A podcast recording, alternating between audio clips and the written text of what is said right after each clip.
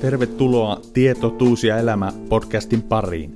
Tässä jaksossa me keskustellaan yhdessä Anitan ja Ruutin kanssa avoimesti ja rehellisesti elämästä uskovana kristittynä sekä elämästä seurakunnan keskellä. Mitä uskoon tulossa tapahtui? Minkälaisen muutoksen uskoon tulo toi tullessaan? Minkälaisia kokemuksia seurakunnasta ja sen toiminnasta vuosikymmenten varrella? Tässä jaksossa.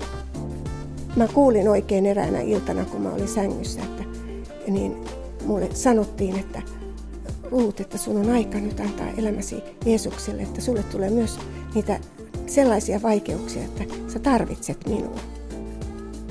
Mutta näin jälkeenpäin ajatellen, niin että kyllä mä niin kuin elin aikamoisessa niin kuin semmoisessa ahdistuksessa ja, ja pelkojen ja, ja semmoisen pimeyden vallassa, kun se kaikki poistui niin kuin siitä yhdestä siinä, niin kuin siinä hetkessä mm. tavallaan. Että mä koin niin kuin se semmoisen valtavan vapautuksen. Sellaisia vaiheita, että, että, niin, että tämä on nyt niin kuin ihan turhaa, että onkohan mä kuvitellut kaiken. Mm. Ja jopa, jopa on joskus kääntynyt, kun on mennyt kokoukset, mitä mä tonne menen. Mä oon kääntynyt pihasta takaisin kotiin. Mä jotenkin koin, että mä en kuitenkaan niin kuin riitä tai pääse tuolle tasolle mm. koskaan. Että mä ajattelin, ajattelin niin kuin, että aina, että jos sitä tikapuilla kiipeämistä, kun kiipeät sinne tikapuille, niin kaksi askelta, niin putoaa yhden alaspäin.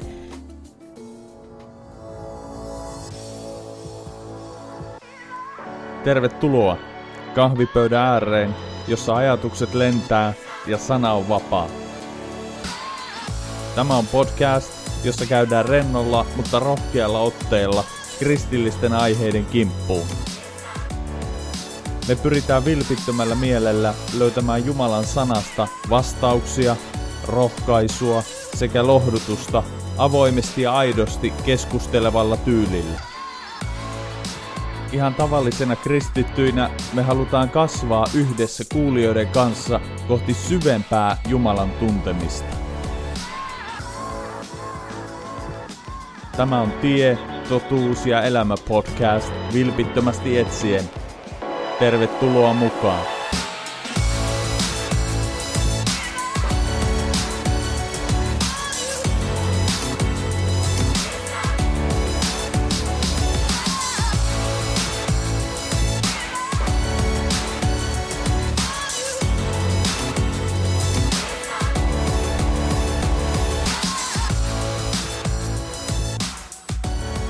Tervetuloa hyvät kuulijat uuden Tietotuus ja elämä podcast-jakson pariin ja me ollaan tällä kertaa tekemässä tätä jaksoa Ruutin ja Anitan kanssa. Tervetuloa tähän ohjelmaan ja jaksoon. Kiitos.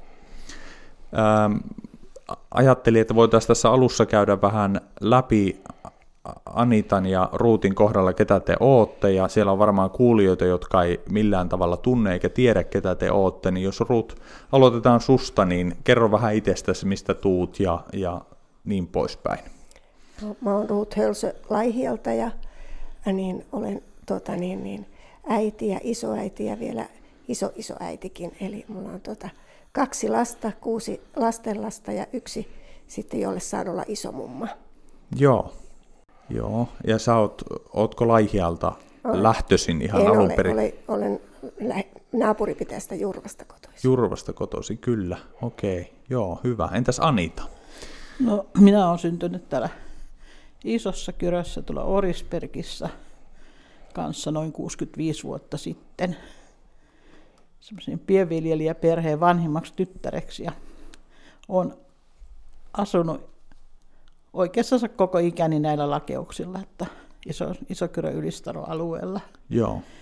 Ja ihan samalla tavalla kuin Ruutkin, niin nämä mun meriitit on aika pitkälle sinne perheen pariin. Eli, eli meillä on myös lapsia, on biologisia, sitten ollut sijaislapsia ja tällä hetkellä mulla on 16 semmoista lasta, jotka sanoo mua mummaksi mm. ja ja ihan näinä päivinä pitäisi syntyä neljäs, sitten vielä sitä seuraavaa polvia, jolle olen iso mumma. No niin, kyllä, kyllä. Joo, meidän olisi tota, tarkoitus Ruut ja Anita teidän kanssa vähän kes- keskustellakin y- yleisesti niin kuin uskoelämästä, ja te olette molemmat pitkään ollut uskossa, ja, ja teidän äh, tuota, kokemuksia siitä, että niin kuin, tavallaan äiteinä myös, niin miten se on niin kuin uskoelämä näyttäytynyt ja mi- miten, miten tuota, te olette vaikeuksista ja haasteista ja muista, muista tällaisista niin selviytynyt ja, ja mitkä teitä on siinä auttanut ja näin poispäin. Mutta ajattelin, että voitaisiin tässä aluksi käydä läpi teidän uskoontulokertomuksia, että miten te olette tullut uskoon ja miten te olette tullut tuntemaan Jumalan, Jumala ja miten Jumala on teitä lähestynyt, lähestynyt niin jos Ruut aloitettaisiin susta vaikka, että miten sun tarina menee sen suhteen, että tulit niin sanotusti uskoon? Joo, mä oon nyt suurin piirtein puolet elämästäni ollut uskossa, kun vähän yli kolmekymppisenä tulin uskoon. Ja mä oon jo ihan lapsena antanut elämäni Jeesukselle ja halunnut niin, kulkea sitä tietä, mutta sitten kun tuli siihen teini-ikään, niin, tota, niin halusi niin kuin jotenkin e-, etsiä maailman tota, niin, ja nähdä, että mitä se on, kun on pienestä maalaiskylästä lähtöisin, niin, niin ajattelin, että niin maailmalla olisi jotakin mielenkiintoisempaa ja mm. se Jeesus jäi sitten taka-alalle. Ja tuota, niin, mä jo 15-vuotiaana muutin opiskelupaikkaan ja 17-vuotiaana sitten olin jo työelämässä ravintolassa ja, ja tuota, se ravintolaelämähän oli mulle niin kuin aivan uutta, koska oli pienestä maalaiskylästä kotosi, mm. niin, niin se oli niin, kuin niin mielenkiintoista ja, ja vei mennessään, mutta se, mikä siinä oli valtavaa, niin kun oli uskovain näiti, joka rukoili, niin jälkeenpäin on niin kuin valtavasti tajunnut sen, että kuinka ne rukoukset kantoja. Ja itsekin aina vaikeina hetkinä mä rukoilin, vaikka olin sen Jeesuksen jättänyt sinne taka-alalle. Mm. Että tuota, niin, niin, niin, niin, pääsi niin kuin sillä lailla kuitenkin niin kuin se Jumala vaikuttamaan koko ajan. Joo. Ja sitten tosiaan niin perustin perheen ja meni tota, niin elämä eteenpäin ja, ja tuota, niin, niin, kuitenkin Jumala kutsui mua monta kertaa. Mm. Että Ruut, että mä odotan sua. Mä mm. oikein niin kuin koin sen, mutta mä vaan aina laitoin sinne taka-alalle. Kun sitten silloin tosiaan kolmikymppisenä, niin mä kuulin oikein eräänä iltana, kun mä olin sängyssä, että niin mulle sanottiin, että Ruut, että sun on aika nyt antaa elämäsi Jeesukselle, että sulle tulee myös niitä sellaisia vaikeuksia, että sä tarvitset minua. Okay. Ja, ja mä sitten heräsin aamulla ja ajattelin, että mitähän mä oon niin kuin... Mutta se jäi sinne taka-alalle soimaan se, ne sanat ja ei mennyt montaakaan päivää, kun sitten ystävä pyysi niin tämmöiseen hengelliseen tilaisuuteen ja niin lähdin sinne ja siellä annoin elämäni Jeesukselle ja sitä tietä on nyt kulkenut ja, ja on todella, niin en olisi niistä kaikista, mitä elämän varrella tullut vaikeuksia selvinnyt ilman Jeesusta. Mm, joo, niistä on tarkoitus tässä vähän sitten keskustellakin tarkemmin sitten näistä, näistä vaikeuksista, mitä, mitä Ruut sunkin kohdalla on tullut. Hyvä. No miten Anita sitten, miten, miten sinä tulit uskoa ja tulit tuntemaan Jumalan? No mun tie varmaan on ollut vähän semmoisen pitkän kaavan mukahan. mukahan. Eli tosiaan mun lapsuuden korissa, mä nyt en käyttäisi sanaa, että mä on niin sanotusti uskovasta korista, mutta korista, jossa niin kuin kaikki uskon asiat, niitä kunnioitettiin ja kirkossakin käytiin ja mm. ne oli niin kuin tietyllä tavalla osa sitä elämää. Ja mulla on, mä muistan omasta lapsuudesta jo sieltä niin kuin varmaan jo alta kouluiän ja sieltä ihan joskus alakouluikäisestä, niin että vaikka mulla ei ole semmoista niin seurakuntayhteyttä ollut sen kummemmin, mitä nyt niin kuin joskus käytiin kirkossa aika harvoin, kun asuttiin kuitenkin siellä sivukylällä ja sitten kesäisin kävin pyhäkoulussa, mutta mä muistan, että mulla on ollut semmoinen, että mä oon rukoillut aina niin kauan kuin mä muistan lapsuudesta, niin mä oon rukoillut ja, ja niin kuin puhunut asioista Jumalalle. Mm. Mutta sitten kans siinä murrosian ja no rippikouluaika oli niin kuin aika semmoista aikaa, että mä ajattelin paljon näitä uskon asioita ja olin to, oman riparini jälkeen, sitten olin isosenakin seuraavan vuoden riparilla. Mutta sitten tota, niin sen jälkeen uskon asiat tietyllä tapaa, ne on kulkenut aina mukana, mm. mutta ne jäi vähän niin kuin taustalle tuli. Mä tapasin tämän silloisen poikaystävän nykyisen mieheni niissä, niissä kuvioissa ja, ja se oli semmoista niin kuin nuoren ihmisen ja nuorten ihmisten elämää. Käytiin vähän tansseissa ja, ja tämmöistä, eikä, eikä niin kuin aktiivisesti ajatellut näitä hengellisiä asioita. Kunnes sitten, se on ollut varmaan joskus vuonna 76, mä oon ollut silloin parikymppinen ja mulla oli jo kaksi pientä lasta, lasta ja olin naimisissa, niin siinä kohdassa jotenkin niin kuin nämä asiat tuli uudestaan hyvin voimakkaasti ja mä koin hyvin voimakkaana Jumalan kutsun niin kuin elämässä, mutta mä en tiennyt oikein, että mitä se niin kuin on. Hmm. Mutta mä jälkeenpäin tiesin, että Jumala kutsui mua hyvinkin voimakkaasti ja siitä alkoi semmoinen seitsemän vuoden niin kuin etsiminen. Eli mä kulin, kulin seitsemän vuotta ja Jumala johdatti aika niin kuin taaksepäin katsoen, niin johdatti mun tielle uskovia ihmisiä ja ja naapureiksi uskovia ihmisiä. Ja, ja, ja tämä helluntai-seurakunta tuli mulle siihen aikaan tutuksi. Mm. Mutta mä en kuitenkaan pystynyt tekemään sitä semmoista niin kuin varsinaista uskon ratkaisua, että mä olisin niin kuin elämäni luovuttanut mm. Jeesukselle ja Jumalalle, että mä halusin pitää, pitää kiinni ja myös niin kuin omat, omat niin kuin, tavallaan sen oman hallinnan siihen elämään. elämään ja, ja tota niin, niin, ei tämä mun puolisekaan ollut mitenkään myötämielinen näille uskoasioille siihen aikaan. Niin, Joo. Niin, niin. En sitten pystynyt sitä ratkaisua tekemään. Ja sitten mä päätin, se oli varmaan kuusi vuotta mä olin takunut tämän asian kanssa, ja mä päätin, että tuota, mä jätän tämän kaiken taakseni, että mä en mene enää yhteenkään hengelliseen tilaisuuteen, ja, ja mä paan suurin piirtein välit poikki niiden, että, että mä haluan tavata niitä ihmisiä, niitä uskovia ihmisiä, jotka oli tullut siihen mm. mun elämään, että kun ne vaan hä- häirittää ja tuo niin kuin tämmöistä ristiriitaisuutta ne asiat mun mm. elämään. Ja mä päätin, päätin ihan, siis tein semmoisen päätöksen. Ja sen vuoden aikana niin mä jouduin semmoiseen tilaan, että, että tota niin, niin, mulle esimerkiksi tuli niin voimakas kuoleman pelko, että mä pelkäsin kuolemaan niin kovaa, että mä en olisi enää niin kuin uskaltanut elää. Mm. Ja, ja tota niin, niin, on ymmärtänyt sitten kyllä jälkeenpäin, että Jumala niin kuin näytti mulle, mä olin niin tärkeä Jumalalle ja Jumala halusi pitää kuitenkin kiinni, kiinni eikä päästää mua. Että Jumala näytti mulle, että ei mulla ole mitään hallintaa siihen mun elämääni. Mm. Ja, ja sitten koitti se päivä vuonna, se oli syyskuun 9. päivä vuonna 1983, kun mä sitten ihan olin valmis sanomaan, sanomaan Jeesukselle, että tässä mä olen. Mm. Ja sillä tiellä mä oon nyt sitten ollut tässä pian 40 vuotta. Aivan. Tapahtuuko tämä sun uskoratkaisu sitten jossain tilaisuudessa niin kuin konkreettisesti no, tarkemmin vai? Oikeastaan ei ihan sillä tavalla, että niin se yhdeksäs päivä oli se päivä, kun mä olin tällä rukoushuoneella, mutta kahdeksas päivä mä olin, menin tonne Tervajoen neuvolaan tapaamaan tota terveydenhoitajaa. Oli semmoinen, semmoinen kuin Ritva Pouttu, nykyään Ritva Marttinen, niin meni sinne Ritvan luo ja mä rupesin Ritvalle valittamaan kaikkia fyysisiä mm. semmoisia ongelmia, mitä mä koin niin kuin elämässäni.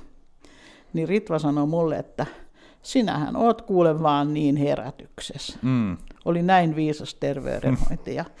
Ja me itse asiassa Ritvan kanssa polvistuttiin siellä neuvolan lattialle tai siihen tuolin viereen ja Ritva rukoili mun puolesta. Joo. Ja, ja siitä mä sitten päätin, että mä menen sitten seuraava päivä täällä. Mä olin lehdestä lukenut, täällä Isonkyrön helluntai-seurakunnan rukoushuoneella on tilaisuus. Ja mä päätin, että mä menen siihen tilaisuuteen. Ja mä ihan sillä tavalla halusin tehdä semmoisen julkisen uskoratkaisun, koska mä olin niin kuin luvannut Jumalalle ja Jeesukselle ja itselleni, että tästä mä en enää palaa, mä en käänny enää. Hmm. Ja mä halusin tehdä sen niin, että, että se on ihan, nyt saa kaikki nähdä, että mä niin. tämän ratkaisun haluan tehdä. Ja tulin siksi tekemään sitä ratkaisua siihen tilaisuuteen. Aivan. Odotin koko tilaisuuden, että se vaan loppuisi, että mä saisin nostaa käteni ylös ja pelkäsin, että jos ne ei kysykään, että onko täällä ketään. Mm, aivan, aivan. Joo, tuo jäi mulla mieleen tuossa Anita sun kohdalla, kun kerroit siitä, että kun sulla oli semmoinen kuuden, seitsemän vuoden jakso, jossa, jossa niin kuin koit sellaista Jumalan, että Jumala veti sua puoleensa ja, ja sitten sun elämään tuli näitä uskovia, uskovia ystäviä, ihmisiä ja näin poispäin. Ja, ja sitten oli semmoinen niin taistelu ja ristiriita, miten kuva, kuvailit sitä siinä sitten niin kuin ka- kamppailua tavallaan, että antaako elämä Jumalalle kokonaan vai miten tässä tehdään, ja sitten teet sen päätöksen, että, että jätät tämän kaiken taakse ja jätät nämä uskovat ihmiset ja muuta, niin tämä on varmaan, mä uskon, että tämä on aika monelle todellisuutta, että tällaista kamppailua niin kuin monet suomalaisetkin ja ne, jotka tällä hetkellä tätä podcastia kuuntelee, niin käy tällaista kamppailua, että, että miten mä tässä niin kuin toimisin ja, ja näin, näin poispäin. Niin miten haluaisitte niin ro- rohkaista tämmöisiä henkilöitä, jotka nyt on tämmöisessä etsikkoajassa, että niin, niin, mit, mitä te haluaisitte heille niin kuin sanoa? No ainakin mä haluaisin sanoa omalta kohdaltani ja siltä kokemuksella, mikä mulla on sieltä – että, että tavallaan se niin kuin, että se, se kannattaa, se, se usko, usko tai se Je- Jeesuksen, mitä sanoja me nyt niin kuin käytetäänkin. Joskus tuntuu, että nämä meidän sanat on niin kuin vähän mm. semmoisia, että niitä edes kaikki ymmärrä, annoin elämäni Jeesukselle. Mm. No to- todellisuudessa se, että sanoin, että tässä olen. Mm. Mutta se, että, että tuota, kyllä mä ainakin omalla kohdallani koen, että se se vuosien niin kuin takkuaminen sen asian kanssa, niin totta kai se tietyllä tavalla se myös kasvatti siihen, että sitten kun mä sen ratkaisun niin, niin kuin tein, niin se oli niin kuin, tavallaan semmoinen, josta mä tiesin itsekin, että mä en halua tästä palata enää takaisin ja tästä ei ole paluuta, mutta toisaalta se oli myös turhaa tietyllä tavalla semmoinen vuosien, mm. vuosien niin kuin vatvominen sen asian suhteen, mm. koska mä mä tiedän, että mä menetin siinä myös monta hyvää, hyvää vuotta, mitkä olisi voinut olla parempia vuosia mun elämässä noin niin kuin henkisesti ja hengellisesti, Joo. jos mä olisin sen ratkaisun tehnyt aikaisemmin. Aivan. Samalla lailla mä oon kokenut sen myös, että on sanonut, että mitään elämässä ei sillä lailla kadu muuta kuin sitä, että ei sitä ratkaisua, ratkaisua tehnyt jo nuorena. Koska kaikki paljon turhaa olisi jäänyt pois sellaista, mikä ei rakenna eikä kasvata elämää niin kuin, niin kuin, että totta kai meillä pitää olla kaikkea elämässä onkin, kaikkea mitä tapahtuu ja hyviä ja pahoja asioita, mutta olisi ollut se turva ja tuki, kun oli se, olisi ollut se Jeesus siellä sydämessä asti silloin jo nuoresta asti. Mm, joo, yllättävän monia ihmisiä, tai siis sanotaan näin, että yllättävän monet ihmiset on kokenut tällaista voimakasta etsikkoaikaa ja Jumalan kutsua tavalla ja toisella. Mä ajattelen, että kun on kuullut monia uskoontulokertomuksia, kymmeniä, kymmeniä ja kymmeniä, jopa satoja uskoontulokertomuksia, ne on aina yksilöllisiä, mutta se, että, että tavalla tai toisella Jumala on nyttenkin kuuntelevia ihmisiä, niin monia, monia vetänyt puoleensa ja monet sitten kamppailee sen kanssa, että tehdäkö se ratkaisu vai eikö tehdä se ratkaisu ja näin. Ja sitten on myös niin kuin, joitain läheltä seurannut, niin, niin, niin nimenomaan huomannut sitä, että, että tavalla tai toisella heidän elämänsä on myös niin kuin mennyt huonompaan suuntaan, kun he on systemaattisesti ja jatkuvasti niin kuin tavallaan vastustanut sitä Jumalan kutsua ja, ja tehnyt jopa semmoista sydämen päätöstä, että mä en halua antaa elämääni Jumalalle. Mä en, mikä ikinä se syy on, monet pelkää tai näin. Mitä te ajattelette, mitä syitä siellä voi olla sitten taustalla ihmisillä, että miksi sitä ratkaisua ei niin kuin tee? Jo, ainakin itsellä oli se, että sitä jotenkin kuvitteli, että sitten, sitten ei voi elää, että sitten se on semmoista vaan sellaista kirkossa käymistä ja, ja tuota, niin, tilaisuuksissa olemista ja sulla ei ole niin kuin normaali elämä. Että se jotenkin niin kuin estäisi sitä elämistä. Että mäkin aikoinani olin tykkäsin kauheasti tanssia ja mä luulin, että sitten multa katuaa kaikki tämmöiset normaali jutut, mm. jos mä annan elämäni Jeesukselle. Sitten mä en saa tehdä sitä tai tätä tai tuota. Aivan. Et se on yksi syy, miksi ainakin monet, niin kuin, tai mitä ystävät sanoo, mitä naapurit sanoo, kun mä niin rupean vaan kirkossa käymään. Et sitä niin kuin kuvittelee, että se elämä jää niin kuin siihen, mm. mutta sitten se vasta alkaa. Niinpä. Mitäs Anita, onko sulla no. jotain ajatuksia tuohon? Kyllä on niin kuin ihan voin yhtyä noihin, mitä Ruut sanoi, siihen, että ihan samat, samat tota, löydän sieltä, kun rupean muistelemaan sinne vuosikymmenten taakse. Että just muistan, että mä laitoin asioita niin kuin tavallaan vaakakuppiin, että jos, jos mä nyt sitten teen näin, niin mitä sitten tapahtuu taas tälle toiselle, toiselle asialle. Ja ihan samalla lailla sitä, että jotta se, se muka se elämä, mitä kuvitteli, että tämä nyt on niin kuin kauhean hyvä ja hienoakin, että tämä jotenkin nyt häviää tästä ja tilalle ei tule mitään. Ja, ja sitä, että mitä jos nämä mun ystävät, jos nämä hylkää nyt mun ja sitten mulla ei ole enää ketään. Mm. Että niin, niin. Sitten jälkeenpäin vaan niin kuin saanut huomata, että kyllä on voinut pelätä typeriä asioita. Siis mitähän niistä ei ole tapahtunut, vaan mm. elämän sai moninkertaisesti ja ystävät sai moninkertaisesti ja oikeastaan niin kuin ka- kaikkea, minkä pelkäs menettävänsä, on saanut moninkertaisesti kuitenkin mm. parempana niin kuin kokee tässä elämässä sitten. Aivan. Te olette uskoontulon jälkeen kuitenkin vielä, vielä se, niin sen jälkeen olette elänyt tavallista elämää tavallisina pohjalaasina naisina. Joo, kyllä ihan, ihan raarollista. Joo. Kyllä, ei meistä tullut mitään enkeleitä. Kyllä, kyllä. No tuota, tämmöinen kysymys tuli mieleen, että mikä, mikä teillä, niin kun, jos mietitään tätä tavallaan sitä uskoontuloa ja sitä ratkaisua, niin mitkä te näette semmoiset välittömät tai koette semmoiset välittömät seuraukset niin kuin teidän sisimmässä ja teidän elämässä, mikä muuttuu niin kuin tavallaan hyvään suuntaan? Ajatuksissa tai sisimmässä tai mielessä ja näin poispäin yleensä elämässä, niin mi- miten te kuvailisitte sitä muutosta? Kir- kirkastuko jotkut asiat, näittekö maailman eri tavalla tai ihmiset eri tavalla tai ylipäänsä e-, elämän eri tavalla? Mikä siinä muuttuu uskoontulon jälkeen? tässä kohti onkin ihan mukava ja mielenkiintoista oikeastaan palata noihin ajatuksissa, kun eihän niihin tule palattua aina niihin mm, vuosikymmenten niinpä. takaisin asioihin.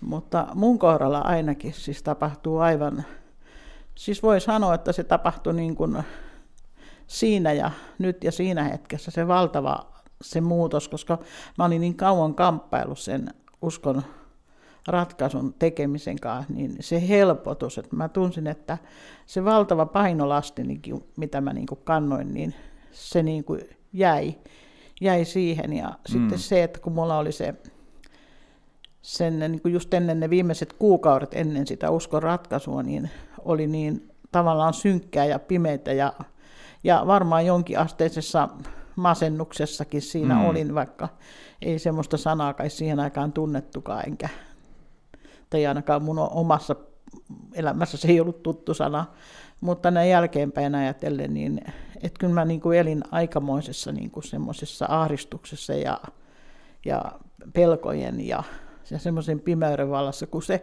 kaikki poistui niin kuin siitä yhdestä, si, niin kuin siinä hetkessä mm. tavallaan, että mä koin niin kuin siis semmoisen valtavan vapautuksen ihan, ihan tuota, Taakat kirpos. Taakat kirpos, joo, mm. näin voi sanoa. Joo. Et kyllä pitkän, pitkän aikaa niin kuin elämä oli vähän niin kuin pääpilvissä ja jalatkin ehkä vähän maasta irti. Mm, aivan.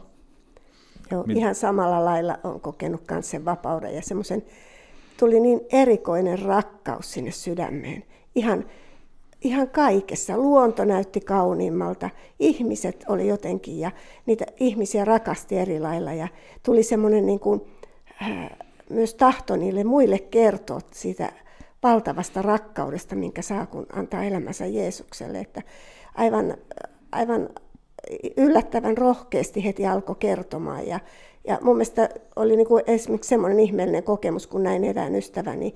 Se, me juteltiin ensin ihan muuta asiaa, niin se kysyi, mitä sulla on tapahtunut? Sun silmät ovat ihan erilaiset. Mm. Eihän sitä itse semmoista tajunnut, mutta sitten sai heti kertoa, mitä oli tapahtunut.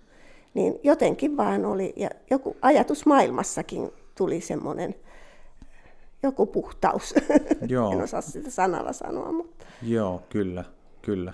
Joo, kyllähän se on konkreettinen ja todellinen muutos, minkä Jumala, Jumala ihmisissä tekee, kun ihminen tulee uskoon, uudesti syntyy ylhäältä, saa syntinsä anteeksi ja tulee Jumalan lapseksi, niin, niin, niin se on niin kuin yliluonnollinen tapahtuma, se on asia, jonka elävä Jumala tekee ihmisen sisimmässä ja sydämessä ja tulee se puhtaus, saa synnit anteeksi ja, ja pyhä henki tulee meihin asumaan, niin se on konkreettinen ja voimakas sisäinen muutos, niin kuin omastakin kokemuksesta, että, että se onkin jännä, että kun, sitä, niin kun te olette tässä kuvaillut sitä, että Jumala on teitä vetänyt puolensa pitkään ja sitä, sitä kamppailua ja näin, niin se elämä voi olla niin kuin tosi synkkää ja todella vaikeaa, niin kuin Anita toi tässä, että niin kuin masennusta ja sitten monenlaista vaikeutta voi olla ja muuta, ja kun Jumala tarjoaisi sitä ratkaisua, vapautta, että se on nimenomaan sisäinen muutos. Välttämättä ulkoisesti meidän elämässä ei hirveästi muutu, että kun tullaan uskoon, niin ruvettaisiin niin kuin pukeutumaan jotenkin uskonnolliseen vaatetukseen tai ulkoinen hapitus välttämättä muuttuisi miksikään, mutta se on ennen kaikkea sisäinen muutos, sisäinen elämä muuttuu ja se, kun tänä päivänä arvostetaan ja varmaan aina arvostettu ja katsottu sitä, mitä sulla on ulkoisesti, että sul, minkälainen, minkälainen talo ja minkälainen työ ja minkälainen vaatetus ja paljon sulla on äh, tuota, omaisuutta ja näin poispäin, mutta se, se minkä Jumala, Jumala tuo ja mikä on se kaikkein olennaisin ja tärkein asia on sisäinen muutos ja sisäinen vapaus. En mä usko, voit, voitteko te kuvitella, että mikä voisi korvata sitä, mitä te olette Jeesukselta saanut, kun te tulitte uskoon, niin voisiko mikään niin kuin, olla siihen verrattavissa?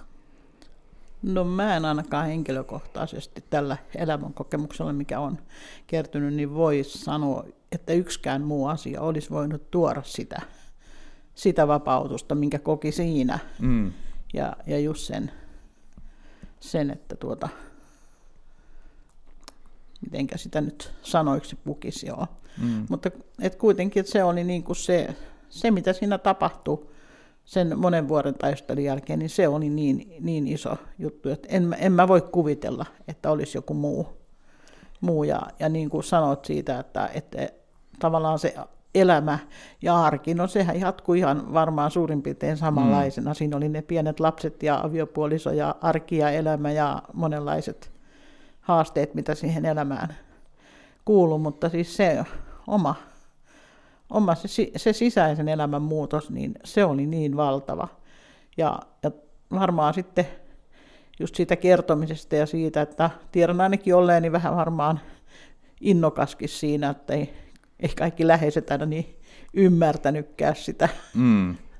sitä että kun halusi jotenkin niin kuin tuoda sitä ilmi siinä niin kuin lähestenkin ja aviopuolisonkin elämään, että etkö sä nyt käsitä, kun siitä mm. tuli jotenkin niin tavallaan niistä, mitä oli kuvitellut, että nämä on nyt niin kauhean monimutkaisiakin nämä asiat, kun mm. tulee uskoon, niin se tajus sen niiden yksinkertaisuuden, mm. että miten, miten yksinkertaista ja selvää tämä niin kuin onkin, ja, ja tavallaan kun se raamattu aukesi, ja mm. sitten vähän yritti tietenkin tuoda sitten sille puolisollekin ja ne läheisellekin sitä esille, niin ei ne aina oikein ymmärtänyt, ja mm. itse ei oikein ymmärtänyt, että miten ne voi ymmärtää näin selvä asia. Joo. Joo. Joo, se on justi semmoinen ihmeellisyys, että kun sä teet sen ratkaisun ja saat sen Jeesuksen sinne sydämeen, niin kuinka se raamattu aukeaa. Mm. Kuinka sä luet sitä ihan eri lailla sen jälkeen. Että, että se ei ole kirja, vaan se on Jumalan sana. Mm. Aivan, aivan. Joo. Mites tota, ää, sitten kun te tulitte uskoon ja löysittekö te pian sitten seurakuntaan, seurakuntayhteyttä, tuliko teille sitten millä lailla se, se homma meni? No mulle ainakin se oli itsestään selvää sitten heti, että se on tämä ison, Isonkyrön helluntaiseurakunta, se mun seurakunta, koska Jumala oli selkeästi johdattanut mua jo ennen sitä uskoontuloa niin kuin tänne. Mä olin käynyt täällä, mä olin tutustunut ja ystävystynytkin ihmisten kanssa, joka kuuluu tähän seurakuntaan, että, että mä oon niin kuin oikeastaan, kun mä oon silloin lauantai, se oli lauantai-ilta 9. päivä, päivä syyskuuta, kun mä oon täällä tehnyt sen julkisen uskonratkaisun, niin mä oon sitten 18. päivä, eli viikon päästä siitä, niin kasteen kautta liittynyt tähän seurakuntaan. Joo. Koska mä, se oli mulle kaikki sitten siinä kohdassa niin selvää. Kyllä, ja sulla oli tämä vesikasteasiakin sitten niin kuin tavallaan niin selkeä, että sun ei tarvi, tarviko sun Anita miettiä sitä sen kummemmin? Ei, kun mä olin kaikki nämä miettinyt jo ne kuluvien vuosien aikana niin siinä. Just. Mä olin näitä käynyt niin paljon mielessäni, että se oli niin, niin selkeä mulle se ratkaisu. Joo. Ja myös niin kuin seurakunta. Aivan. Kysymys siitä, että tämä on niin kuin se mun, mun seurakunta kotini, on tämä seurakunta. Joo, kyllä. Miten ruutilla? Joo, ihan sama asia sillä lailla, että mulla oli ystäviä, jotka kuuluivat Laihien helluntai-seurakuntaan. Joo. Ja olin käynyt siellä jo joulujuhlissa ja lastenjuhlissa lasten kanssa, että se oli sillä lailla tuttu ja siellä oli jo valmiiksi tuttuja. Ja samoin kasteasia oli ihan selvä. No, mulla on helluntai-tausta, että mulla on ihan sieltä, että mun paappa oli jo ihan Suomen ensimmäisiä helluntailaisia, että mulla on sieltä asti sitä taustaa, niin mutta totta kai itse piti se ratkaisu kokia ja sen, mm. sen sanan kautta tuli selväksi, että haluaa, haluaa mennä kasteelle. Aivan, aivan. Joo. Mites tuota, te olette nyt ollut molemmat, kuinka pitkään te olette nyt ollut uskossa yhteensä? Kuinka mm. pitkä aika Anitalla tulee sieltä? No miten sitten vuodesta 83 tulee, onko se nyt sitten 30 vajaa 40, vähän Niin, vähän 40. vajaa 40 vuotta, että Joo. 39 vuotta, kun tulee nyt niin kuin tänä, tänä vuonna, kun ollaan päästy tähän 22 vuoteen nyt. Aivan. 2022 nyt, niin joo. Mulle tulee vä- muutama vuosi vähemmän, mun 87 tullut usko. Niin justiinsa, joo. Eli te olette pitkään ollut, ollut uskossa ja, ja näin, ja voitaisiin nyt vähän keskustella sitten siitä, että kun uskoon tulitte ja olette vuosikymmeniä ollut kuitenkin uskossa ja seurannut Jeesusta ja nähnyt yhtä sun toisenlaista ja kokenut yhtä sun toisenlaista, niin tuota, voitaisiin vähän puhua niistä niin kuin vai, vaikeuksista ja haasteista, mitä, mitä te olette niin kuin kohdannut, niin onko, onko, jos kerrotte jotain vaikeuksia tai isoja kriisejä tai haasteita, ja, ja onko ne sitten vaikuttanut teille sitä, että te olisitte niin kuin miettinyt sitä, että onko uskossa enää järkeä olla? Onko teillä tullut sellaisia hetkiä? No mulla oli tuossa, äh, niin kuin mä sanoin siinä todistuksessa, että mä, Jumala sanoi mulle, että tulee niitä vuodet, jolloin sä häntä tarvitset. Mm. Niin, niin mulla oli muutamia vuosia sitten sellaiset vuodet, että kolme vuoden sisällä niin meillä kuoli viisi lähiomaista ja vielä muutama ystäväkin siihen. Ja samalla tuli taloudellisia vaikeuksia ja samoihin yhteyksiin sitten menetin myös seurakuntayhteyden. Niin, niin mä putos, multa putosi pohja oikeastaan koko elämällä ja Joo. Jumalaltakin kysyin, että mitä sä oikein tarkoitat, että mm. mitä nämä on. Mm. Mutta sitten mä muistin sen, että Jumala sanoi, että tulee nämä vaikeat vuodet. Ja, ja mä kuitenkin pysyin se yhteys Jumalaan, vaikka, vaikka välillä oli niin, kuin niin loppu ja ajattelin, että ei tästä tule yhtään mitään. Et kun makas nousi aamulla sängystä ja meni takaisin sohvalle maata ja makasi siinä koko päivän, kun oli niin, mm. niin loppu kaikkien asioiden keskellä, että mä en jaksa enää. Niin kuitenkin se usko säilyi. Ja toki siihen auttoi myös se, että oli hyviä ystäviä, jotka tuli ja sanoi, että nyt rukoillaan. Ja niin nosti mut sieltä sohvan pohjasta rukoilemaan ja kävivät säännöllisesti mun kanssa mun luona ja rukoiltiin yhdessä. Ja ja sitten Jumalalta tuli niitä ihania vastauksia mm. siihen näihin vaikeuksiin asia ja lohdutusta, että niin, vaikka siinä välillä tuli todellakin semmoinen tunne, että onko tässä mitään järkeä, niin kuitenkaan sitä Jeesuksesta ei halunnut luopua, ei missään hetkessä, mm. että, koska ilman sitä ei jaksa. Että se on se, joka kantaa päivästä toiseen eteenpäin, että on se luottamus siihen, että on joku, joka kantaa. Mm. Sulla ei missään vaiheessa tullut sellaista, niin kuin, onko vuosi, vuosikymmenten varrella tullut sellaista, että niin kuin jotkut käy sitä kamppailua, että on, että on niin kuin tullut uskoon ja, ja lähtenyt seuraamaan Jeesusta ja ollut seurakunnassa, mutta sitten tulee semmoinen hetki, että yhtäkkiä tulee niin voimakas kyseenalaistaminen sen suhteen, että onko raamattu totta, onko Jumala totta, onko, onko tämä kaikki ollut vain kuvitelmaa ja jotain tiettyä elämänvaihetta, mutta onko sulla Ruut koskaan tällaisia tullut? Kyllä on ollut sellaisia vaiheita, että, että, niin, että tämä on nyt niin kuin ihan turhaa, että onkohan mä kuvitellut kaiken mm. ja jopa, jopa on joskus kääntynyt, kun on mennyt kokoukset, mitä mä tonne menen. Mä oon kääntynyt pihasta takaisin kotiin ja oh. en, en olekaan mennyt tilaisuuteen, että kyllä on ollut niitäkin vaiheita. Joo. Että, että kyllä niitä, on, niin kuin, niitä taisteluita on ollut myös sillä alueella. Että, Joo, kyllä. Että... Kyllä. No miten Anitalla? No kyllä ihan samalla tavalla. Ei, ei varmasti samanlaisia vaikeuksia ollut mun elämässä, mitä on Ruutin elämässä, kun meille kaikille on varattu se oma tie, mutta mm. en mä voi sanoa, että mä olisin elänyt tähän asti ison perheen äitinä ja sijaisäitinä niin, että elämä olisi ollut jotenkin kauhean helppoa. Ja jokainen vanhempi varmaan tietää sen, että jos on esimerkiksi on monta lasta, niin on, on tuota, jo sitäkin kautta haasteita, mm. haasteita elämässä, että kun aina, aina elämässä sattuu ja tapahtuu asioita, ja niin on varmaan sattunut meidänkin, meidänkin elämässä monenlaista, mutta että koskaan ei ole tullut niin kuin, tavallaan sitä, että mä niin kuin, luopuisin mm. tästä, enkä mä mä mietin sitä, että onko mä epäillyt Jumalan olemassaoloa, että on, ja onko tässä mitään, niin kuin, että on, onko tämä vaan niin kuin joku, joku tämmöinen, jonka, jonka varaan niin kuin tavallaan joku, joku huume tai joku, jonka varaan mm. nyt ihmisten rakentaa elämäänsä, Joo. että mitä oikeasti ei olekaan. Mm. Mutta kyllä on saanut niin monta Jumalan ihmettä sitten loppujen lopuksi kokea niin kuin isojenkin vaikeuksienkin keskellä ja ihan konkreettisesti sitten kokea sitä Jumalan, Jumalan huolenpitoa. Ja ehkä mun elämän ehkä yksi isoin, en mä voi sanoa, että uskon kriisi se olisi ollut, mutta yksi iso, iso semmoinen, niin kuin, mikä on paljon muuttanut mun ajatusmaailmaa, on mun lapsenlapseni vakava sairastuminen heti syntymän jälkeen vastasyntyneenä. Mm. Et se on niin kuin jakanut aika lailla tätä elämää, elämää ennen ja jälkeen, jälkeen sitä aikaa. Ja silloin mä muistan, että mä oon niin kuin, kanssa mä oon, oon tota niin, niin, maannut si, si, kippurassa sängyllä ja ainut mitä on niin kuin pystynyt on olla se, että Jumala armahra mm. meitä.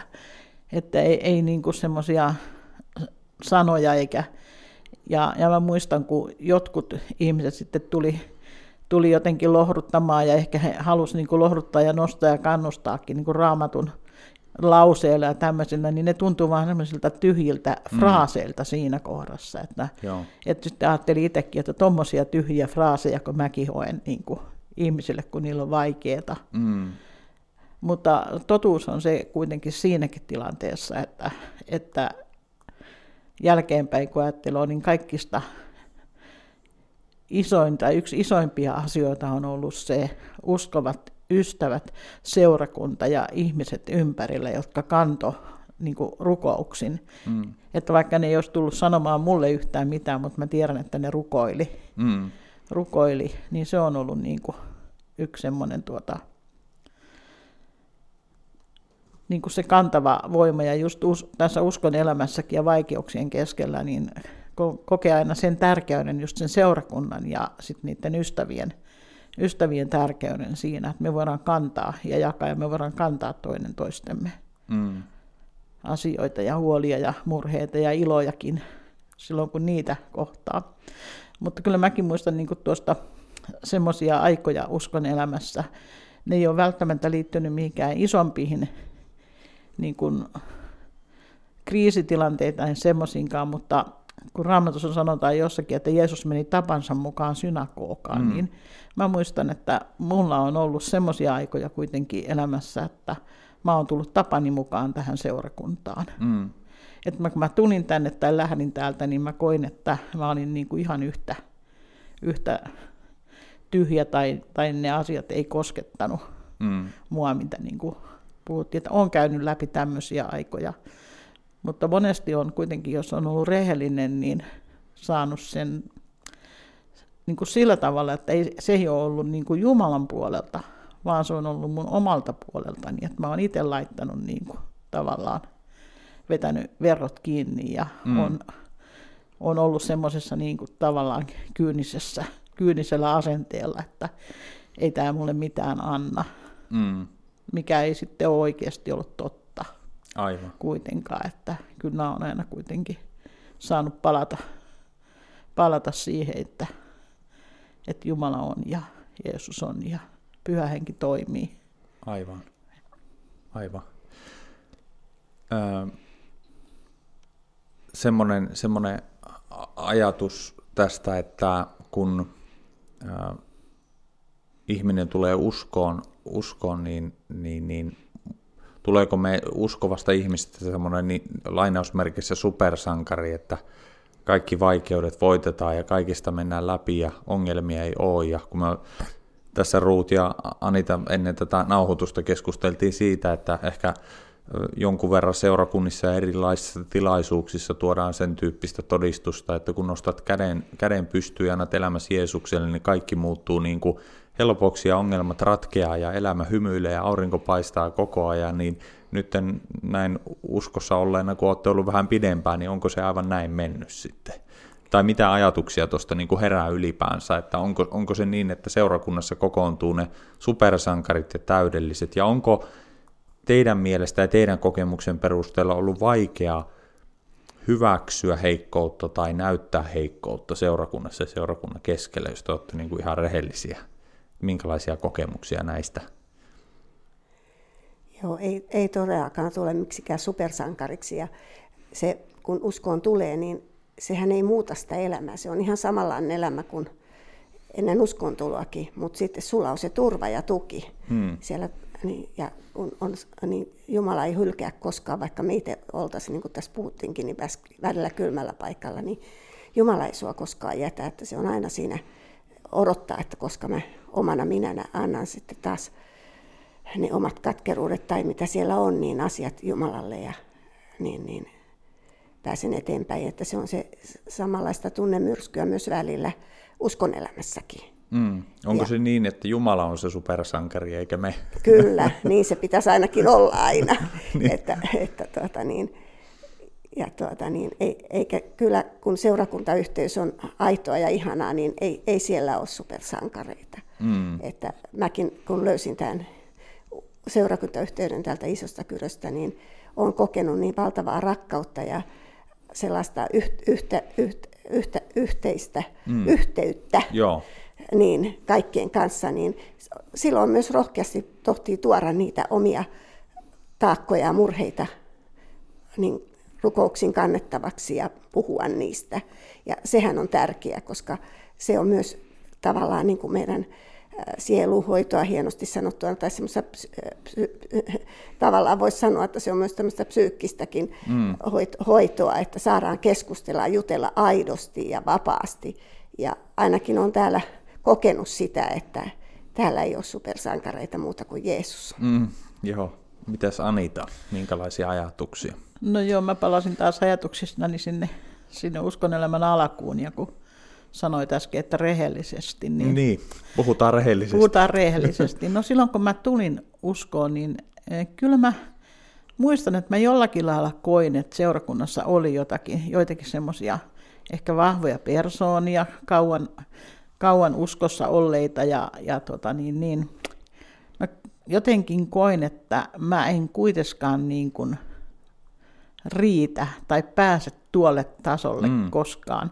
Että mä ajattelin, ajattelin niin kuin, että aina, että jos sitä tikapuilla kiipeämistä, kun kiipeät sinne tikapuille, niin kaksi askelta niin putoo yhden alaspäin.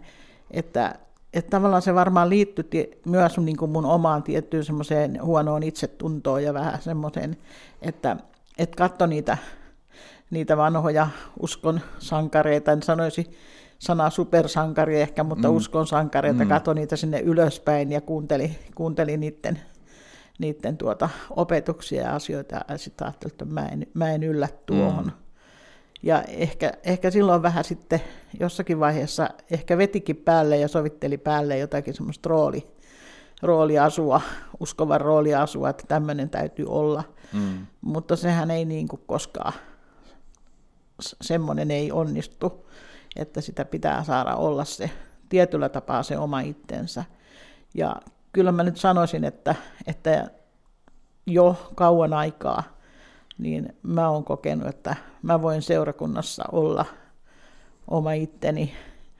Joskus tietysti tulee sellainen ajatus mieleen, että olisit voinut pitää suus kiinni mm. tästä asiasta, mm. että et aina olisi niin oma itsesi, mm. mutta kumminkin on kokenut sen, että kyllä mun hyväksytään semmoisena kuin mä oon, mm. ja mä itse haluaisin olla semmoinen uskova ja semmoinen seurakuntalainen, joka hyväksyy toiset ihmiset mm. Jumalan luomina, että kun me ollaan kaikki erilaisia, meillä on omia vahvuuksia, omia heikkouksia, me ollaan kaikki keskeneräisiä, me ei olla täydellisiä, että, että me voitaisiin niin kuin, antaa itsellemme anteeksi, niin sitten me pystytään antamaan toisillekin anteeksi sitä vajavaisuutta ja keskeneräisyyttä, mitä mm. meissä on. Ja että tosiaankin se Jeesus on se ainut, ainut supersankari, että mm. ei me meistä parhainkaan ei niin kuin pysty sitä inhimillisesti täyttämään, eikä ole tarvettakaan.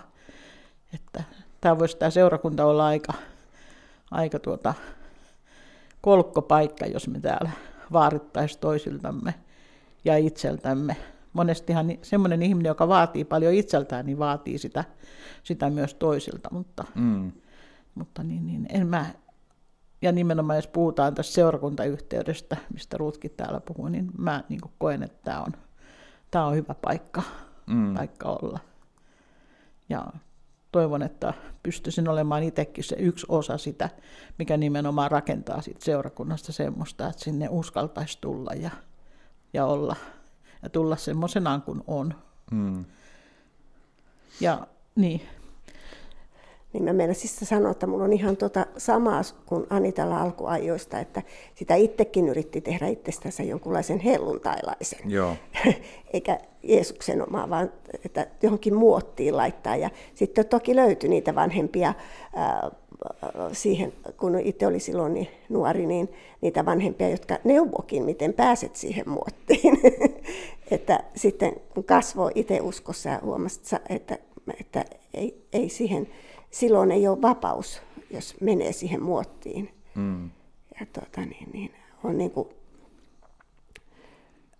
toivon, että itsekään ei painosta ketään mihinkään muottiin, vaan kuuntelee ja saadaan olla aitoja omia itseämme.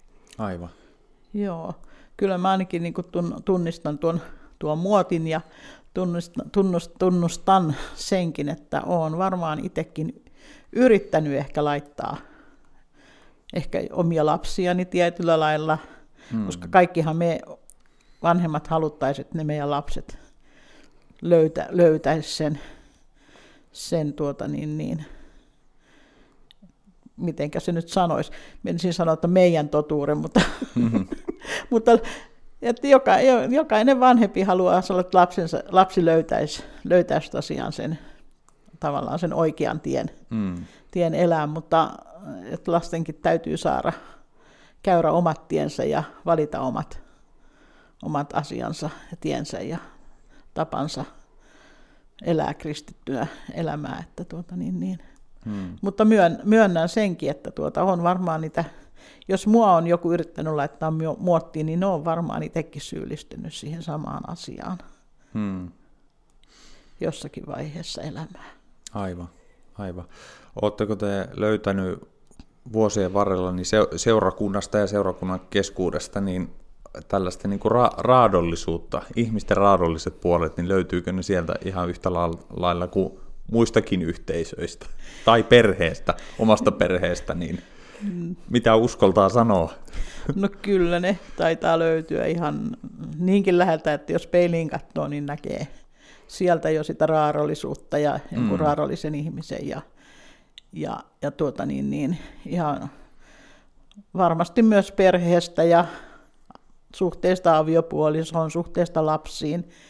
Että kyllä se varmaan se, mitä sillä raarollisuudella nyt sitten ta- mm. tarkoitetaankin, niin se sama raarollisuus on meidän uskovien elämässä. Ei me pystytä elämään täällä sen, sen kummempaa elämää varmasti kuin joku keskiverto ihminen muutenkaan mm. perheelämässä. Mutta sen niin kuin kuitenkin haluaisin tähän sanoa, että kaikkien niiden, että kun siellä on aina se, se, tuota, se kallio, kun siellä on se usko, mm. siellä on se usko Jumalaan, siellä on se luottamus, niin siellä on aina se joku pohja ja kallio, johon voi niin kuin palata ja josta voi ponnistaa uudestaan. Mm. Ja, ja tota niin, niin, kyllä mä niin kuin perhe-elämässä ja varsinkin avioliitossa sanoisin sen, että, että tuota niin, niin, että se, sekin, että tuota on, on sen puolison kanssa yhdessä nyt kohta kuljettu 50 vuotta, niin kyllä siinä on tarvittu sitä kolmisäikeistä lankaa mm, monet kerrat. Että kyllä me ihmisenä sen verran raarollisia ollaan, että ellei se, mm. kun sanotaan, että on kolmisäikeinen lanka, että siinä on ne puolisot ja sitten se Jumala on se kolmas mm. säijä, joka on pitänyt Joo. vaikeinakin aikoina yhdessä, niin kyllä se ihan totta on. On tarvittu sitä Jumalan armoa ja vaikutusta. On tarvittu. Myös niin kuin avioliitossa, joo. Kyllä, monta kertaa ja, ja, ja äitinä ja, mm. ja yleensäkin elämässä ihmissuhteissa. Aivan. Joo, ihan sama, että perheessä ja seurakunnassa on ihan sama, että jokaisella meillä on omia mielipiteitä ja ollaan raarollisia, jokainen omasta mielestään on oikeassa, mutta kun löytyy se armollisuus toisia kohtahan, niin sillä mennään eteenpäin ja, ja ollaan niin kuin, pystytään olemaan niitä rakkaita sisaria ja veljiä keskenään, että, hmm. että niin, niin, ei, ei olla tosiaan mitään enkeleitä. Hmm. Mä mietin apostoli Paavalia, kun hän, hän sitten kirjoittaa omissa ki- kirjeissään tästä, että hän on syntinen ja sitten hän on syntisistä suurin ja se taitaa olla alkukielessä, että hän on ää, syntisten päällikkö. Niin, niin o, o, minkälaiset kokemukset teillä on, että kun miettii sitä uskoontulohetkeä ja, ja sitä valtavaa muutosta ja iloa ja vapautta ja mikä, mikä siinä uudesti syntymässä on tapahtunut, ja nyt kun on vuosia menty eteenpäin, niin onko teille niin kuin, millä, niin, millä tavalla teille on kirkastunut tämä ristiin sanoma? Ristiin sanoma, että mä jotenkin näen, näen esimerkiksi Paavalin kohdalla sen, että Paavali ymmärsi koko ajan enemmän, mitä enemmän hän oppi tuntemaan Jumalaa, niin sitä enemmän hän näki itsensä raadollisena ja syntisenä, ja sitä enemmän hän oppi arvostamaan ristiä ja Jeesuksen ristin kuolemaa meidän raadollisten edessä. Niin miten te tätä, tätä koette, että onko, onko se niin, että sitten kun on vähemmän, sanotaan nyt vähemmän aikaa ollut uskossa, niin sitä on ehkä semmoinen ehdoton, mutta kun vuodet menee eteenpäin, niin tapahtuuko tätä, miten se sanoisi, armollisuutta, kasvaako tämä armollisuus sitten sitä myöten vai minkälaisia kokemuksia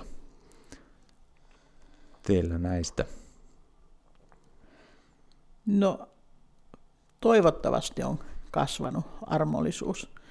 Ja, ja kyllä se niin on varmaan tämä Paavalin, Paavalin elämässä tapahtunut ihan tosiasia omassakin elämässä, että, että, että tavallaan se, se semmoinen täydellisen kristityn, täydellisen uskovan, täydellisen helluntailaisen semmoinen rooli, tai mikä niin semmoista ei ole olemassakaan, että, että tuota, kyllä mitä enemmän ja mitä vanhemmaksi on tullut, niin sitä enemmän on tavallaan se, että mä, minä tarvitsen sitä Jeesusta, mä tarvitsen sitä anteeksiantoa, mä tarvitsen mm. sitä armahdusta, mä tarvitsen sitä ihan joka ikinen päivä. Mm. Päivä, että sitä ei voi edes niin kuin tavallaan varastoon kerätä tai, tai mennä sillä vanhalla anteeksi antamuksella ja ar- armolla.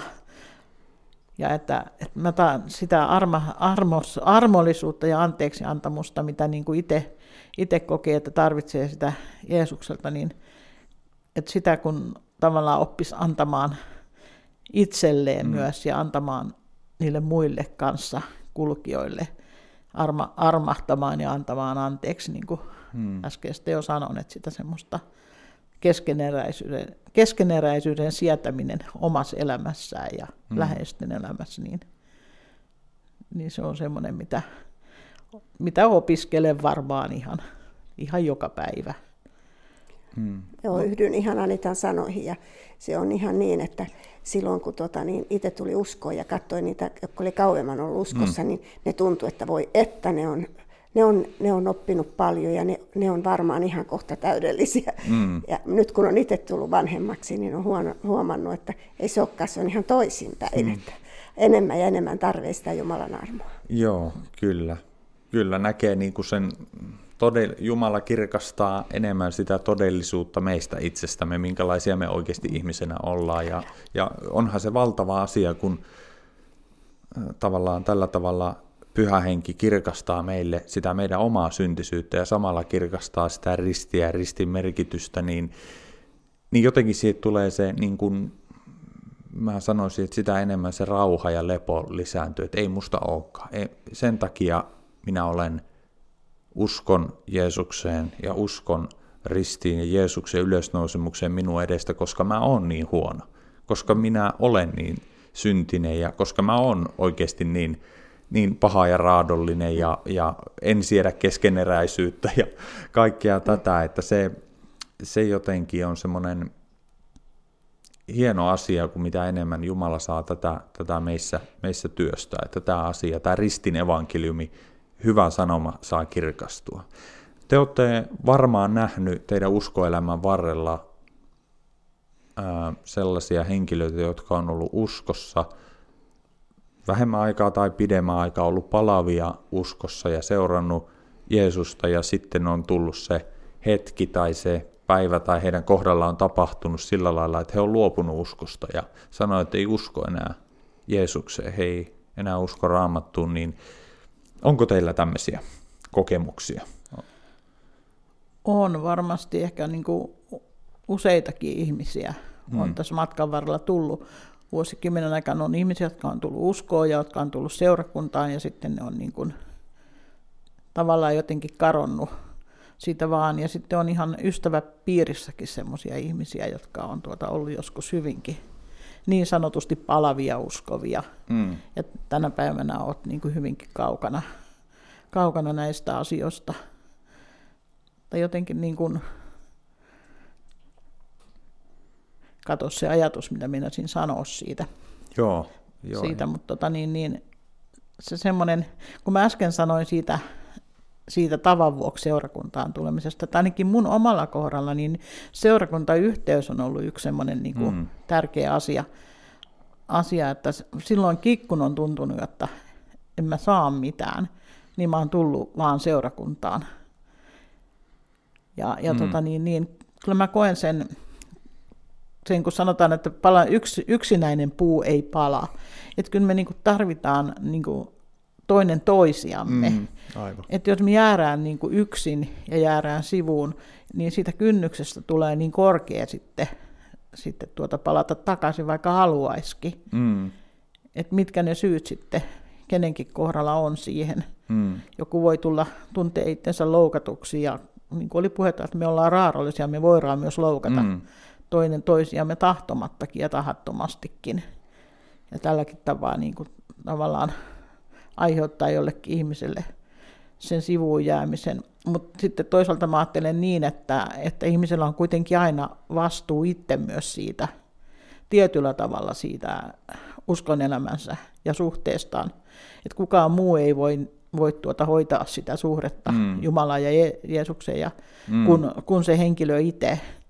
Että jos niin kuin, tavallaan se rukouselämä jää ja raamatun lukeminen jää ja seurakunta jää ja nämä mm. kaikki jää, niin, niin se niin kuin, kylmenee se, se mm. suhde, suhde, koska tota, kyllähän se on niin kuin, ihmissuhteessakin, niin samalla lailla Jumalan, suhteessa, Jumalan suhteessakin, että sitä pitää niin kuin hoitaa, Joo, että se pysyy yllä. Ja, ja vastuu siinä, siinä kuitenkin on niin kuin ihmisellä itsellänsäkin. Mm, kyllä.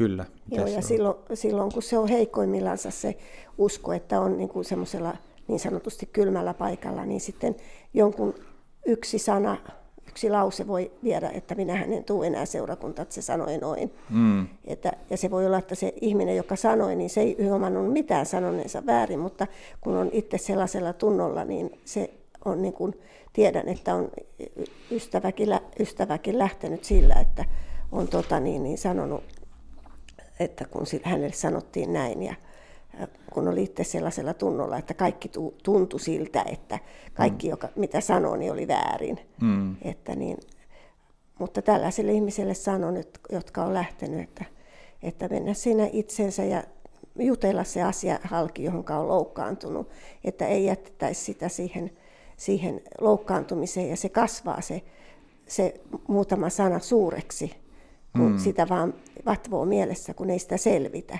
Aivan. Että aina, aina pitäisi meidän jokaisen selvittää niitä asioita, jos loukkaantuu toiseen. Ja toinen ei voi välttämättä edes tiedä, että on loukannut. Mm. Aivan, aivan. Joo, joo, kyllä mäkin ajattelen, että se niin kuin ei raamattu myöskään niin kuin turhaan sitä sanoa, että älkää, älkää jättäkö yhteistä seurakunnan kokoontumista, että se liittyy just näihin teemoihin ja siihen, että, että me pysyttäisiin Kristuksessa ja me pysyttäisiin uskossa ja että me kasvettaisiin uskossa ja, ja näin, että sillä on todella, todella iso merkitys. Mitä te haluaisitte sanoa niin kuin rohkaisuksi niille sellaisille henkilöille, jotka on jäänyt sivuun tai on luopunut uskosta syystä tai toisesta, niin kuin tässä puhuttiin, että sellaisia henkilöitä tiedätte, jotka on niin kuin luopunut uskosta tai jotka on, jotka on jäänyt niin kuin, mm, sivuun seurakunnasta ja on ehkä semmoisella niin sanotusti kylmällä paikalla tai paatuneessa tilassa, niin mitä haluaisitte tällaisille henkilöille sanoa? No ainakin sen, että, että tota niin, niin, mä mietin noita sanoja tuossa, mitä on, että, että luopunut uskosta, no Toki meillä ei ole, eikä mulla ole mittaria sanoa kelle, kenestäkään mun ystävästä, tutusta tai kenestäkään, että olisi luopunut, luopunut uskosta mm. tai että mitata sitä uskon määrää, mitä kelläkin on. Mutta sen, sen niin kuin haluaisin sanoa, että, että tuota, lähtisi rohkeasti seurakuntaan tai ainakin juttelemaan jonkun kanssa, jos sinne seurakuntaan uskallan jonkun uskovan ihmisen kanssa, että, että niin kuin, ei jäisi niin kuin yksin yksin niiden asioiden kanssa. Ja, ja todellisuudessa niin varmasti just se kynnys niin sanotusti tulla takaisin, niin se on siellä omassa mielessä varmaan paljon suurempi kuin sitten siellä niiden muiden seurakuntalaisten keskuudessa esimerkiksi. Mm. Et kyllä mä oon ainakin kokenut, että, että tavallaan niin haluttaisiin avosylin ottaa jokainen vastaan, joka tuosta ovesta tulee. Tulee sitten ensimmäisen kerran tai toista tai kolmatta kertaa. Mm kertaa seurakuntaan. Mutta se, että, että tuota, niin, niin, kun oli puhe tuosta, sanoit tuon sanan kasvaa, niin mä just siinä olin vähän aikaisemmin miettinyt sitä, sitä kasvamista, että mikä merkitys sillä, sillä on, kun sanotaan, että saa kasvaa uskossa. Et nimenomaan se seurakunta, seurakuntayhteys on niin kuin se, että yksi tärkeimpiä asioita siinä uskossa kasvamisessa, mm. Että se opetus ja ja se, mitä, mitä siellä saa niin kuin yhdessä kokea. Mm. Niin ainakin mun kohdalla se on ollut niin kuin yksi niitä isompia, isompia asioita, mitä on niin kuin saanut, saanut seurakunnasta. Mutta just sen niin kuin siitä, että mitä, mitä haluaisin sanoa, jos joku, joku siellä yksistään kotona, mm. kotona nyt kuuntelee ja kipuilee, että on jäänyt, jäänyt sivuun tai jotenkin kokee itsensä ulkopuoliseksi tai, tai tuota, että on niin kuin hylä, hylättykin, niin, niin tota, että se ei tavallaan ole mikään fraasi, että Jumala jättää tai, tai hylkää. Ihmiset voi sitä tehdä, mutta Jumala ei sitä tee. Ja, ja se, että tuota, kyllä Jumalan ja Jeesuksen tahto olisi se, että jokainen, jokainen niin kuin löytäisi sen oman seurakuntakorinkin. Et Jeesus on kuitenkin asetti seurakunnan mm. silloin, kun hän, hän lähti täältä maan päältä, niin hän asetti seurakunnan meille semmoiseksi paikaksi, jossa me saadaan niin kuin kasvaa ja kasvattaa ehkä vähän toinen toisiammekin ja, mm. ja yhdessä niin kuin olla ja elää, että, että, tuota niin, niin, että se on vähän niin kuin semmoinen isompi, iso perhe se seurakunta. Ja, ja sinne perheeseen on niin kuin jokaisen, jokainen, niin kuin, joka sinne haluaa tulla, niin tervetulleet ja pitäisi saada kokea olevansa tervetullut. Aivan. Ja ainakin haluaisin omalta osaltani olla täällä seurakunnassa semmoinen, että en ainakaan nyt haluaisi tulla kenellekään esteeksi, että jos joku niin kokee, niin kannattaa tulla suoraan, mm. suoraan juttelemaan Joo, asiasta. Kyllä. Joo, kyllä sillä on varmaan tosi iso merkitys, että miten me seurakunnassa ylipäänsä kohdataan toisia ja moikataan toisia ja toivotaan tervetulleeksi. Että sillä, sillä on iso merkitys ja, ja itsekin to, toivoja sitä, että voisi omalta osaltaan myös olla sillä tuota paikalla, että osaisi ottaa ihmiset vastaan ja jokainen seurakuntaan tulija voisi kokea, että saa olla oma itsensä ja saa, saa tavallaan niin kuin vapaasti olla ja seurata ja kuunnella. Mitä Ruut haluaisit puhua tällaisille henkilöille, jotka on jollain tavalla jäänyt sivuun? No Anita tuossa aika tyhjentävästi sanoi ihan samoja asioita, mitä mulla oli mielessä. Ja tosiaan niin rohkeasti vaan. Ja jos tuntuu, että ei itse tohri tulla seurakuntaan, niin ottaa johonkin toiseen uskovaiseen rohkeasti yhteyttä ja pyytää, että vietkö mut sinne seurakuntaan ja, ja jutella. Ja, ja tuota, joka munkin tuntee, niin saa soittaa ja saa tulla ja vetää kädestä, että mäkin haluaisin tulla käymään siellä seurakunnassa. Niin mun kanssa pääsee ja ja tota niin, niin, olla vaan rohkea, ja, koska uskon, että sinä, joka olet kylmällä paikalla, etkä ole tällä hetkellä lähtenyt seurakuntaan ja koet, että sinua on kohdeltu jotenkin huonosti, niin sitä kuitenkin kaipaat sinne niin Jeesuksen lähelle ja mm. haluat, haluaisit sitä niin, kokea sitä Jumalan rakkautta, niin ole rohkea ja lähde. Hmm. Lähde ota ne ensi askeleet sinne seurakunnan ovelle tai jonkun ystävän luokse. Aivan, aivan. Miten te, jotkut, miten te ajattelette, että onko niin kuin, voiko olla niin kuin kynnys puhua asioista rehellisesti? Monilla varmasti, jotka on jäänyt sivuun, sivuun tavalla tai toisella, niin kokee, että ei siellä voisi kyseenalaistaa tai siellä ei voi sanoa vaikeista asioista ääneen tai enhän minä voi mennä juttelemaan tästä teemasta tai tästä asiasta, koska, koska se, se, se niin kuin, siellä ei vaan voi tuoda asioita rehellisesti. Niin miten, miten teille niin kuin omat kokemukset, voiko, voiko seurakunnassa tuoda asioita kuin asioita rehellisesti ja, ja onko teillä semmoisia kokemuksia, että kun te olette tuonut asioita, niin teidät on tavalla tai toisella tuomittu. Et monet varmaan niin kuin kokee tällaista ja kipuilee myös tällaisten asioiden kanssa, että ei siellä voi asioista puhua suoraan. No mä sanoisin omalta kohdaltani niin, että, että tuota, sekä että, mutta tota, mä oon nyt oon kuulunut, kun asuttiin välillä Ylistarossa, niin Ylistaron seurakuntaan ja tämän Isonkyrön seurakuntaan. Ja kummassakin seurakunnassa on aina ollut ihmisiä, joiden kanssa on voinut puhua rehellisesti vaikeistakin asioista Joo. tulevat tuomituksi. Toki sitten, koska me koostutaan kaikki, kaikki erilaisista ihmisistä, niin tässäkin ja seurakuntayhteydessä voi olla ihmisiä, jotka ajattelee eri lailla asioista ja voi olla semmoinen, tulla semmoinen kokemus, että mua ei ymmärretä tai hyväksytä, mutta tuota, äh, pääsääntöisesti niin kuin mä sanoisin, että, että seurakunnassa tänä päivänä pystytään puhumaan ja sieltä löytyy ihmisiä, joiden kanssa pystyy puhumaan niin kuin asioista ihan niiden oikealla nimellä ja omista tuntemuksistaankin ja kokemuksistaan ihan rehellisesti ilman, että tulee niin kuin tuomituksi. Joo, joo, miten Ruut? Kyllä, ihan olen kokenut myös sitä, että on, on myös kokenut molempia, että on kokenut myös sitäkin, että on, on niin kuin ihan tuomittu asioista, mitä ei edes ole kokenut, että olisi tehnyt väärin. Ja siitähän tulee helposti semmoinen katkeruus mm. sydämehen, mutta mutta tuota, niin, niin, tänä päivänä niin kun koen, että on rohkeasti voi tulla seurakuntaa siellä puhua asioista. Ja on siellä ihmisiä, joille voi puhua sellaisia asioita, mitä ei voi kaikille niin, sanoa. Kyllä. Eli löytyy niitä niin sanotusti sielunhoitajia, jotka pitää ne sun salaisuutesi ja voit niitä niin kuin rohkeasti tuoda ja rukoilla niitä puolesta. Että niin, ei, ei, ei tuota tarvitse pelätä, että eikö sellaista löytyisi seurakunnasta, että kyllä on ja voi rohkeasti puhua. Joo. Joo. Kyllä. Joo, ja tuli tuossa vielä, mitä Ruutti sanoi tuosta katkeroitumisesta. Tosiasiahan on niin, että jos joku ihminen on katkera ja kokee katkeruutta, niin hän oikeastaan kärsii siitä eniten itse. Että eihän ne välttämättä ne toiset ihmiset edes tiedä, mm. tiedä mm. niistä tuntemuksista. Että ainakin olen itse huomannut sen, että jos jostakin asiasta on joskus katkeroitunut ja ollut jostakin katkera jotakin kohtaa, niin kyllä se on lähinnä ollut sitten niin kuin mun oman pään sisällä. Aivan. Ja mun oma, oma elämääni se on niin kuin rajoittanut ja tuonut siihen, Joo, siihen siinä, ikäviä tuntemuksia. Mm. Ei välttämättä ollenkaan sitä, sille henkilölle, jota kohtaan mä oon ollut katkera. Niin, ja kun se on ne meidän mielipideerot monta kertaa siinä taustalla.